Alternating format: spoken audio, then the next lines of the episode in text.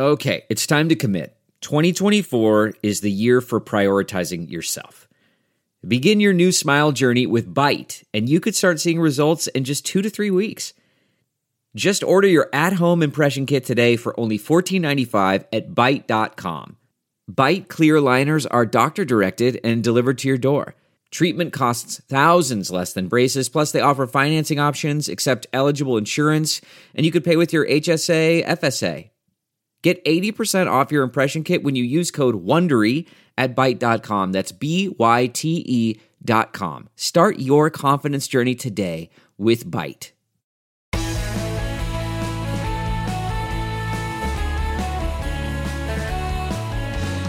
Hello, friends and neighbors. Happy Earth Day, April 22nd, and welcome to the Bill Press Pod and this week's Roundtable, where we look back at the big news of the week with three of Washington's top political reporters. Nationwide, of course, the one big story of the week is the thrice guilty verdict for former Minneapolis police officer Derek Chauvin, after which the entire nation, starting with the president and vice president, breathed a sigh of relief. But where do we go from here? Will Congress take up the torch of police reform? Or will President Biden go back to his campaign promise of creating a national commission on police reform? Meanwhile, it helps to set goals you can not only reach but exceed. Joe Biden did so, doubling his initial goal of 100 million vaccinations against COVID in his first 100 days. 200 million this week. Anybody who wants to get vaccinated today can, but what about all those who don't want to get vaccinated? Still a long way to go on both issues and a whole lot of others. So, helping us sort it all out for us today, Nikki Schwab, national political reporter for the Daily Mail. Hello, Nick. Hello, Nikki. Hello, Bill. Okay, Eliza Collins, political reporter for Wall Street Journal. Hi, Eliza. Hi there. And Jeff Dufour, editor in chief of the National Journal. Hello, Jeff. Welcome. Hello, Bill. Okay, so um, it was Tuesday. The verdict came in just about a little over 10 hours after the jury started deliberating. Nikki, you were at the White House on pool duty. What was the atmosphere like around the White House once you knew a verdict was coming in? Uh, well, it was pretty interesting, Bill, because uh, Joe Biden was set to deliver, you know, remarks on the American Jobs Plan, and he had just taken this sort of virtual tour, which we were sort of laughing about because uh, there are all sort of these like tech snafus, right? And he's trying to like learn about buses in South Carolina. So he's, you know, dealing with something completely different than the Derek Chauvin trial. And then we hear that this, you know, this verdict is coming down. Uh, so they brought the pool over to what's called the South Court Auditorium. And so we're waiting there for Biden's remarks, and everyone's sort of apprehensive that you know the verdict is literally going to come down in the middle of him delivering remarks on a completely separate subject. Yeah. um, and so you know the white house very quickly wised up and and decided that this was a bad idea. And so they grabbed us reporters back brought us back to the briefing room uh, I, and then we were sort of in this holding pattern. And what was funny is um, we actually knew that they were going to do some sort of address because they accidentally like beamed in the preparation into the TVs into the, the briefing room. So they've got those big wide screens that are set up on either sides of Jen's Right. podium, and we could see that they were, you know, testing out, uh, you know, lighting and sound in um, what's called the cross hall. So it's that big grand hall whenever you first walk into uh, sort of the the first floor of the White House. So we we we got uh, some inkling that that's what was going to happen. And then, you know, eventually they informed the pool that it was going to be both the president and the vice president, and they brought us up into the you know into the actual White House. And we- we were just sort of waiting and waiting until the Floyd family was, you know, finished with their remarks, and then that's when the president and the, or the vice president and then the president gave their speeches. Yeah, and here is the president with his uh, encouragement that this is an opportunity for um, particularly the Congress and the American people to act. We can't leave this moment or look away thinking our work is done.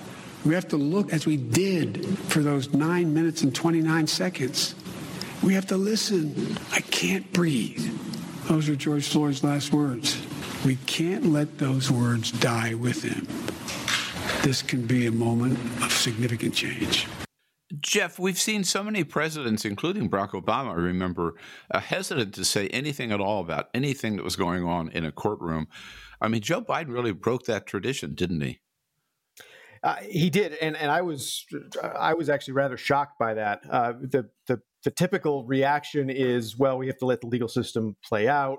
Maybe right. there's an, maybe there's an appeal.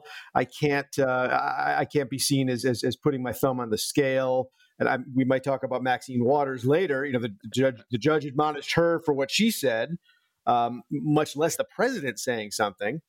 Um, I, I on a broader point, though, I want to be a little bit of a wet blanket here, so I apologize in, in, in advance. That's fine. Uh, I've been I've been a little dismayed at how tri- the political tribalism we have even seems to have affected something like this.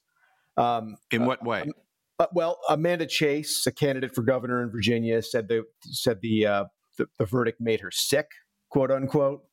Um, Joe Walsh, the former congressman who's now become a, a, devout anti-Trumper, uh, said, and I'm paraphrasing, that he's got a million followers on Facebook. Most of them are still GOP base voters, and virtually all of them uh, have been echoing Tucker Carlson's take that the jury was simply scared and bullied into making that verdict, uh, that it was some sort of, of, of mob justice. And I mean, if that were the case, the jury likely would have taken longer than 10 hours to deliberate, right? Mm-hmm. Uh, you, you'd have probably ended up with a, with a hung jury. Um, in fact, I'd have wagered that a, a, hung jury in a mistrial was the defense's best case scenario uh, going in. Um, so this was, I, I, I, think, a little dismaying that uh, that there's almost nothing that's beyond the reach of of, of tribalism right now.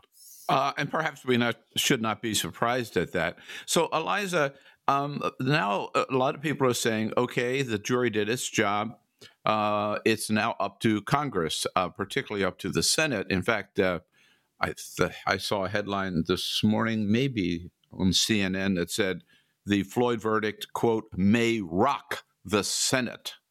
Um, do you think there's any chance of that? Republicans and Democrats coming together on police reform? What do you see? There's a rare, small, small, small amount of hope in the Senate right now. Um, sort of unlike, I guess, maybe more rank and file Republicans around the country, most Republican senators said that they agreed, or as Joni Ernst put it, she guessed she agreed um, with the verdict. but there is a feeling in the Senate, especially, that something has to be done. And there are what they say, you know, good faith negotiations happening between a very small group of people. So the question is can that group come together and then can they win over the majorities of their caucuses. But basically, Cory Booker and Tim Scott in the Senate, so one Republican, one Democrat, who are friends, and so there is some pre trust there, are negotiating with Karen Bass, who is a House member who had the George Floyd Justice and Policing Act that has passed the House now twice. Um, Republicans say that bill, as is, is a non starter, but they are negotiating in the hopes of coming up with a compromise. What is unique to Congress, where nothing really ever gets done, is that all three people are saying that they're very optimistic and they feel like something could come in a matter of weeks. But there, it really comes down to something called qualified immunity, which is basically protections for police officers to not be sued. Um, Republicans say if getting if getting rid of qualified immunity is in the bill, it's a non starter. Democrats say there needs to be some way to hold police officers accountable. And so, right now, the question is can they agree on something that Democrats are satisfied, hold police officers accountable, and Republicans feel like it doesn't completely take away all protections for officers? Uh, and Nikki, what is the White House saying about the fact that, as a candidate, Joe Biden said one of the first things he would do would be appoint a national commission on police reform. He's backed off that. Uh, yes, Bill, he sure has. And it's interesting because it's been asked like over and over and over again in the briefing room, like, hey, like, why not just do this? And their answer continues to be, well, hey, like we we really want this this you know the George Floyd bill in, in Congress to pass. So I, I mean I I guess that you know if it becomes uh, unsuccessful, then that perhaps they'll go that route. But it is it has been interesting because you know again reporters have been asking this over and over again, and, and they and they keep on giving the same answer. Um, one thing that's kind of interesting about the negotiations on the Hill, it sounds like what Tim Scott wants to do actually with qualified immunity is have police departments be held mm-hmm. accountable versus individual police officers uh, Democrats are not quite exactly on board with that, but it sounds like that the door hasn't been shut on that concept. So that might be the way that they they word uh, the way that qualified immunity works in in this package that might end up being able to get through the Senate, but we will see. I, I, also thought it was interesting that the business roundtable and some of the business community members have weighed in on this in support. Um, so that that in could support, pressure in support of in, in support of the uh, of the police reform bills. Got it. Um, so that that could uh, lean on Republicans as well a little bit. Well, Jeff, I was going to ask you. Um, I, I, know the White House seems defensive on this idea that they're not moving forward with a commission, but in my layman's view, if they could get a bill through Congress, that's better than having another one of many, many, many government commissions to study sure. it, I mean, right? Government commissions are are a, are a punchline well we're gonna we're gonna study this. We're gonna we're gonna take a long hard look that's the that's that's the the, the punchline. Um, yeah to, to nikki's point i think they would want to see that go through. And and if it if it doesn't they can always back off and do something on executive order or a commission to study it et cetera and make it look like they're pushing the ball forward a little bit. But you know, why not? Why not throw the ball downfield instead of, of instead of handing it off for three yards? Uh, and Eliza, the administration didn't wait uh, long to move on. In, at least uh, in one area, the very next morning, the attorney general. Um, kind of re- renewing something that started happening during the Obama administration, right? It's taking a look at whether there's a pattern of racial injustice inside the Minneapolis Police Department. Exactly. And so that is significant. And that does sort of show where the administration stands on this. They are, I mean, it is one police department that they're zeroing in on, but this is very significant. And, you know, I think police departments, we will start to see this more and more as, you know, these shootings, it didn't just happen. I guess it wasn't a shooting, but these killings just didn't just happen in Minnesota. And so I think the fact that the DOJ immediately went out and said, we are looking in at the Minnesota Police Department for issues in their practices is very significant. Right. So it is Earth Day today, and the president launches a uh, fairly unique thing. We haven't seen anything like this before. It's a virtual summit on climate change of 40 with some 40 world leaders. I saw something even the Pope is going to make an, an appearance. Um, and Nikki, the president, is expected to um, make some big news today. Oh yeah. Uh, well, I, I was going to actually talk about the fact that what's what's so newsy about this conference is you're going to have Vladimir Putin, that yes, President Xi involved in it, right? Um, and and and the whole thing with Russia, which I think is so interesting, is that you know Biden continues to say that like you know I'm gonna I'm gonna get along with Russia on certain issues and on obviously on other issues we're gonna sanction them and, and hold their feet to the fire, but I, I, think people are a little worried about the optics of, of this conference today because of what's going on with uh, Alexei Navalny and what happens if he you know passes away in prison while he's you know mm. involved in this you know big Earth Day um, conference. So I think that's one thing to look for uh, as far as you know. Obviously, there'll be big environmental news headlines out of it, but just sort of the optics uh, of this conference, we'll we'll have to see how that plays out for the the president. Right, uh, and Jeff, I'll let you uh, pick up on the the the president announcing uh, a pretty bold goal for climate uh, cutting in carbon emissions yeah, this is going to be a lot harder to a lot harder hard, target to hit than than vaccines. he's, he's going to hit the target on vaccines, but he he this, this is going to be a bigger reach. Um, it is ambitious, and I guess it has to be at this point. What, so fifty-two percent, fifty-two percent by twenty thirty, yeah. two thousand five levels, and this is about double of what uh, Obama proposed or agreed to in the in the Paris Agreement. So look, even if we stipulate that we can get that done in nine years, nine years. Hmm. at, And the EU can reach their similar goal in nine years by 2030, which is an enormous assumption to make, but let's just make it. Uh, the US only accounts for about 15% of global carbon output, and the EU is a little bit less than that. China is now 28%. So, as a couple of my colleagues reported last night, the, the bigger problem is getting these developing nations on board. Um, Biden has India, China, and Brazil on the summit, which is great, but but just getting them on a Zoom call is a far cry from getting them to to mm-hmm. alter their their entire economies, start shutting down coal plants just as their economies are starting to, to, to take off. So I think we could be looking at at really a battle between the U.S. and the EU versus the develop, developing world for the next decade or so. Right. And Eliza, doesn't this tie into something else in the sense that were the president even to get close to meeting these goals, right? Um, a lot of that depends on getting his infrastructure bill passed because the steps to, to, to, lead toward a 52% cut, a lot of them are contained uh, in like electric vehicles and, and other stuff that's in the infrastructure bill.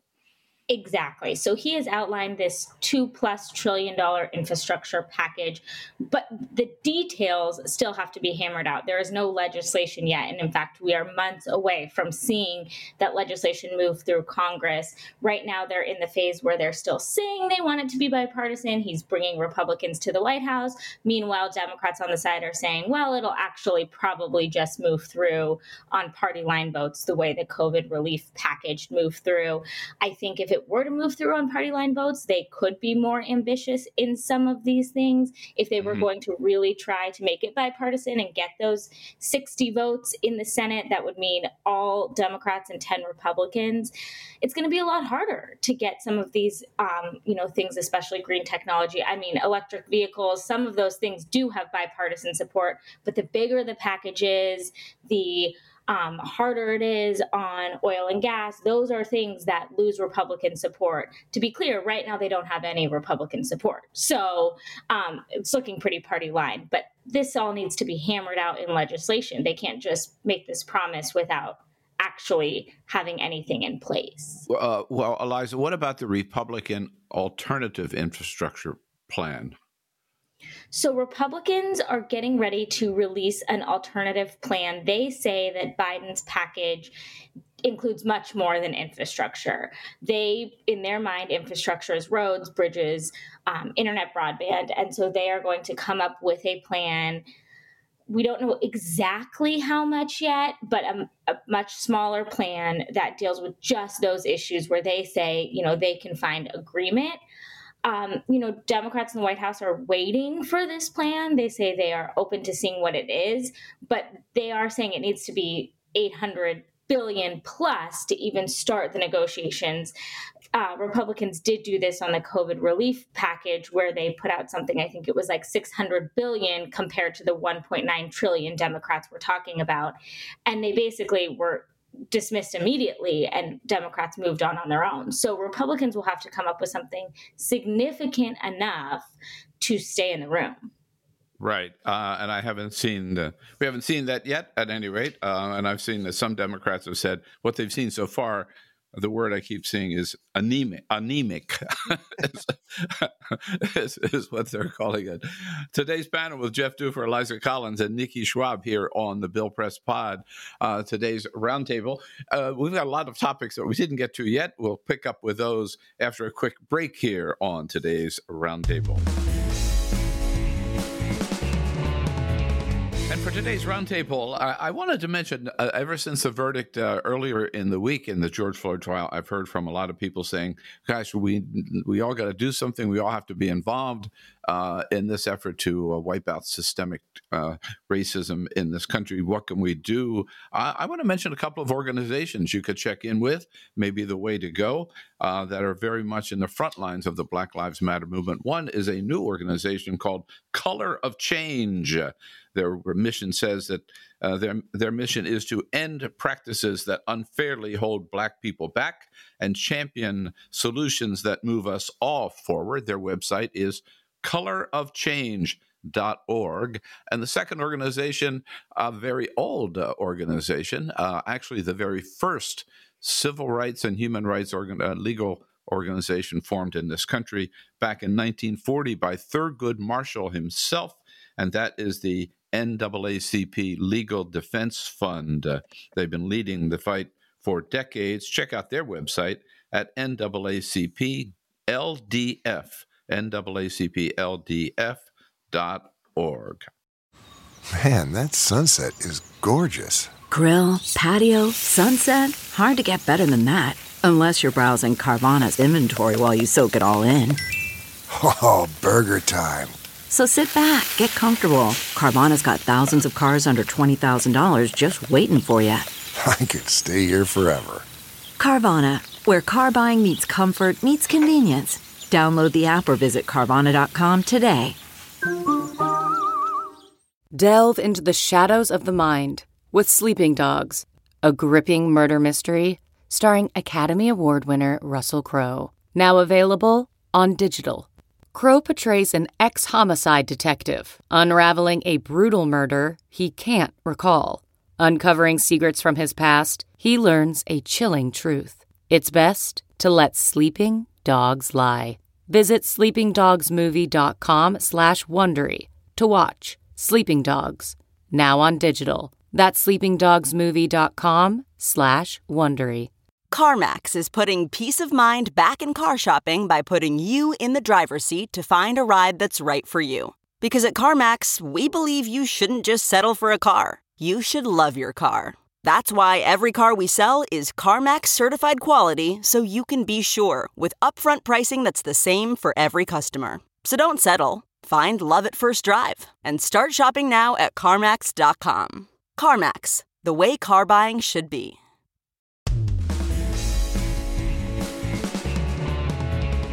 And we're back with uh, today's roundtable. Uh, Nikki Schwab from the Daily Mail, Liza Collins, Wall Street Journal, and Jeff Dufour, National Journal.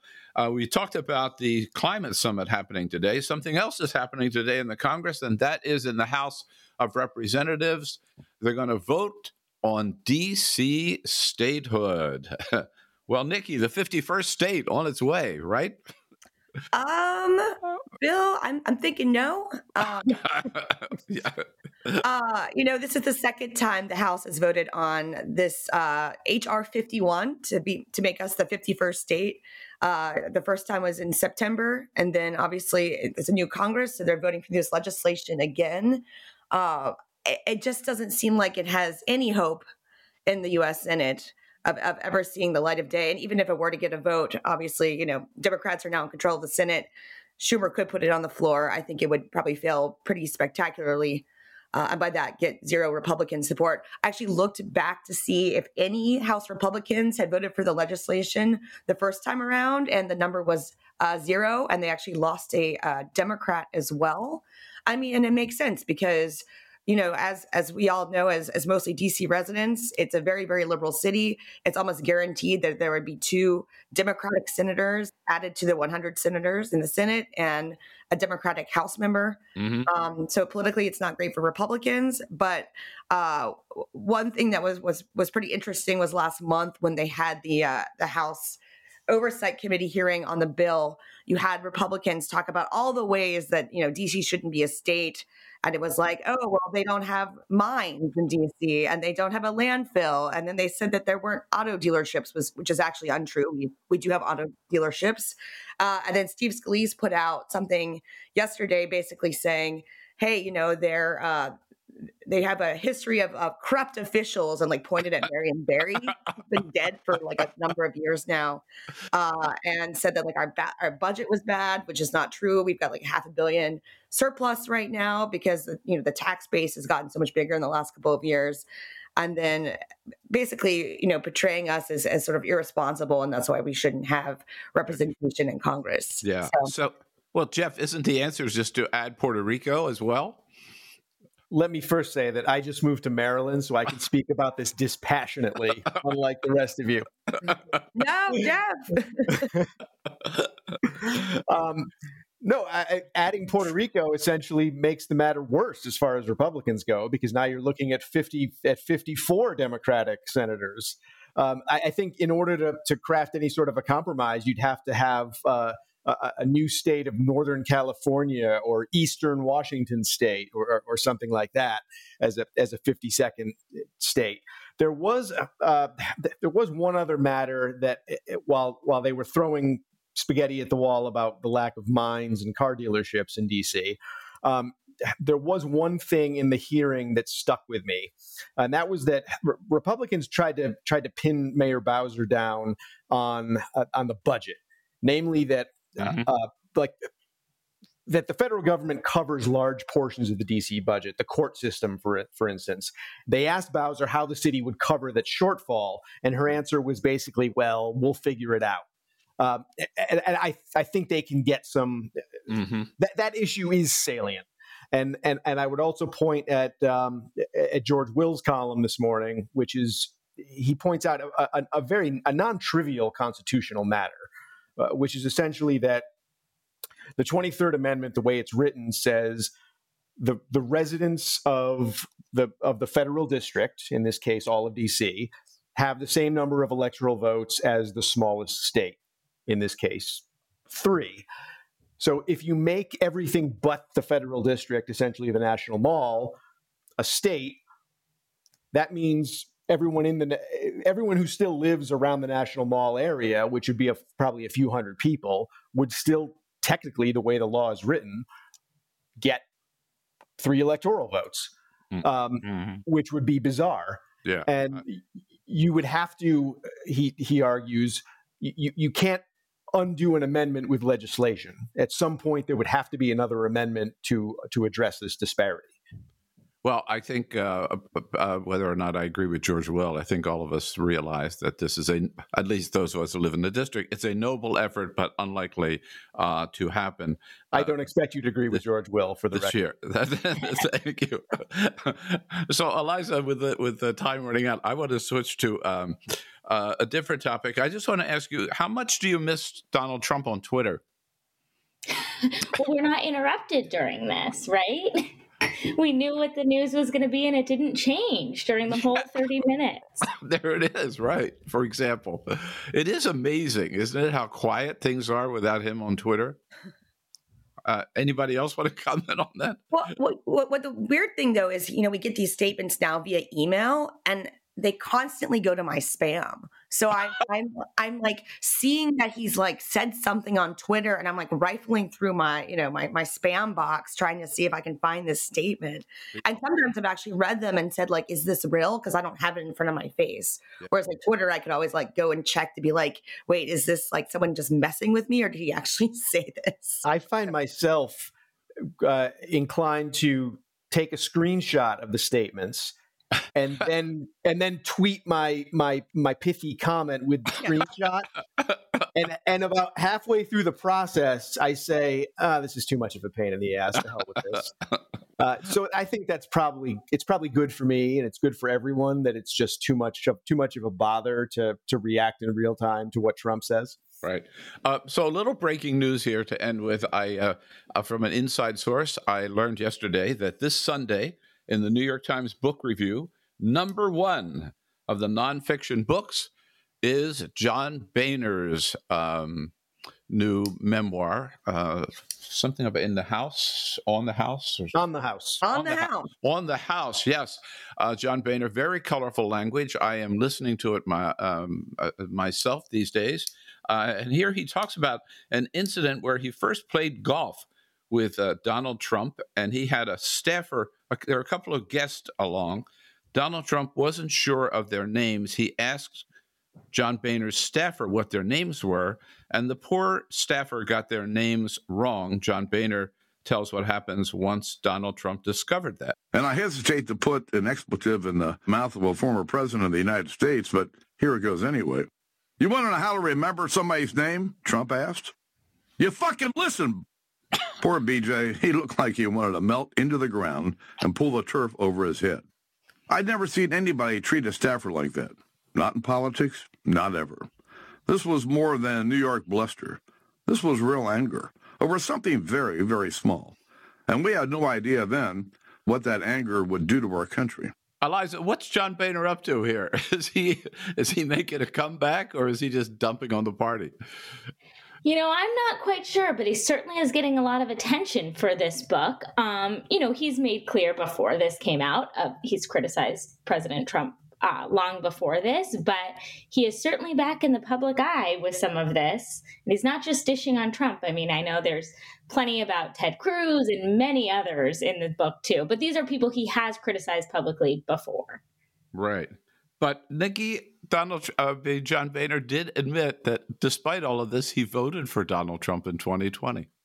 Yeah, I thought that was incredible. Uh, Uh, because it's it, it's like he can't quite unglue himself from the Republican Party, even though he watched. I mean, and, and, his complaints. I mean, if you read portions of that book, I mean, go back to like 2010 to the origins of the Tea Party. Yeah, I mean, he said all sorts of things about you know Michele Bachmann being a nut, and you know how that whole class that basically like allowed him to ascend to the speakership. Like a lot of them were bonkers and like you know leading the the party in the wrong way.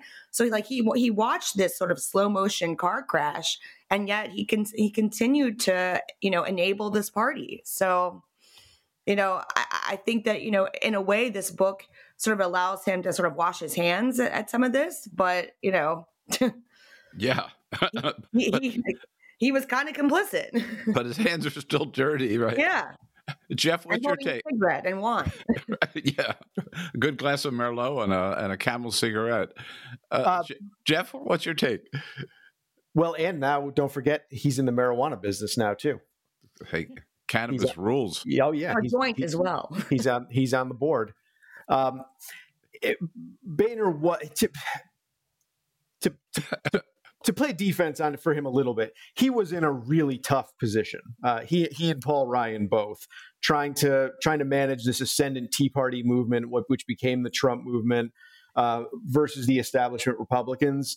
Uh, he he probably did the best he could, but again, uh, after knowing what he knew for four years to, to vote for Trump again, after all the things he said, it, it, it kind of undercuts a lot of his a lot of his arguments. If you were going to put him on the witness stand for something, this is you you would impeach him immediately because be, be, be, just because of that one point. Yeah, but he's going to sell a lot of books. So he will sell a lot of books. exactly.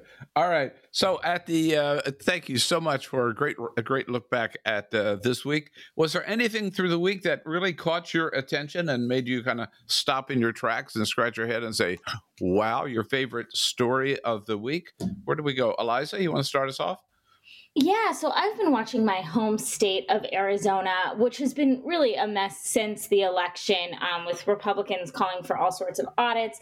But it looks like a hand recount, a hand audit is going to start today. It took a really long time for them to get there, but the Senate Republicans have basically contracted some companies that have pushed conspiracy theories that Biden didn't win the state, and they are now in charge of two plus million ballots that they're hand recounting. Wow. Um, and so, I mean, there were all sorts of theories. At one point, they were trying to get volunteers. At another point, they said reporters could cover the recount if they took a shift in counting. so it's been pretty messy. I think at this point, they have contractors doing the counting, but I'm definitely watching what happens there. The state basically handed them over and said, We have no liability if you mess these ballots up. But there's a lot of concern about, you know, that these results won't be accurate and they'll be used to push conspiracy theories. Yeah, a lot riding on that. How about you, Nikki? What caught your attention? Um, so I've been doing reporting on this issue for a while, but there was a big development yesterday, and it is sort of this quest to get these documents uh, that are FBI documents about the connection uh, between the Saudi government and 9 11. Mm. And so a, a, handful of new lawmakers, including Nicole, I'm going to butcher her name, Malliotakis, who's a New York Republican, have sort of gotten on board. Um, a group of Republicans yesterday sent a letter to Merrick Garland, and then Ted Deutsch, who's a Florida Democrat, sent a letter to Christopher Wray. Uh, and they're really pushing to get some sort of release of these documents kind of before the 20th anniversary of the terror attack. So that's just something to kind of pay attention to. And, it, and it, it's sort of really interesting because uh, you've got sort of strange bedfellows in the Congress that are really interested in it.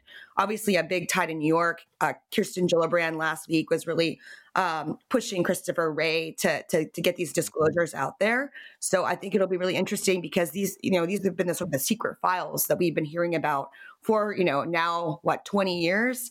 Uh, and and there's still a lot of questions about you know were there at least low level saudi officials involved with helping the hijackers for, with the attack? Yeah didn't know about that story. That's interesting. And jeff Oh, the European Super League, Bill. Oh my God! Take, take this story and inject it into my veins. didn't, la- didn't last long, did it? yeah, it, it didn't last as long as Quibi. Uh, 48, 48, hours this thing lasted. So, for the uninitiated, uh, for the uninitiated in soccer, this was like as if the Yankees, the Red Sox, the Dodgers, and the Cubs said, "From now on, we're only going to play each other, and we're going to play for this new trophy. Who's with us?" Uh, well, not many people, as it turned out. Um, what's fascinating is that these clubs that were involved are huge brands. They're worth billions. They've got fans all around the world. And it was their owners trying to cash in on this massive audience that they've gained in the last few years. Right. But what killed it was the outcry from their local fan bases, mm-hmm. many of them multi generational in Liverpool or London or wherever. Um, they said, no, this is not our tradition. That's not how we do things. Uh, they showed up at the stadiums to protest by the thousands. They sent emails, they got on social media, and they forced the owners to pull the plug. It was a real grassroots success story I loved it. And even Prince William came out against it. Yes. so, right. Well, speak, uh, keeping with the sports theme, I'll tell you what caught my attention.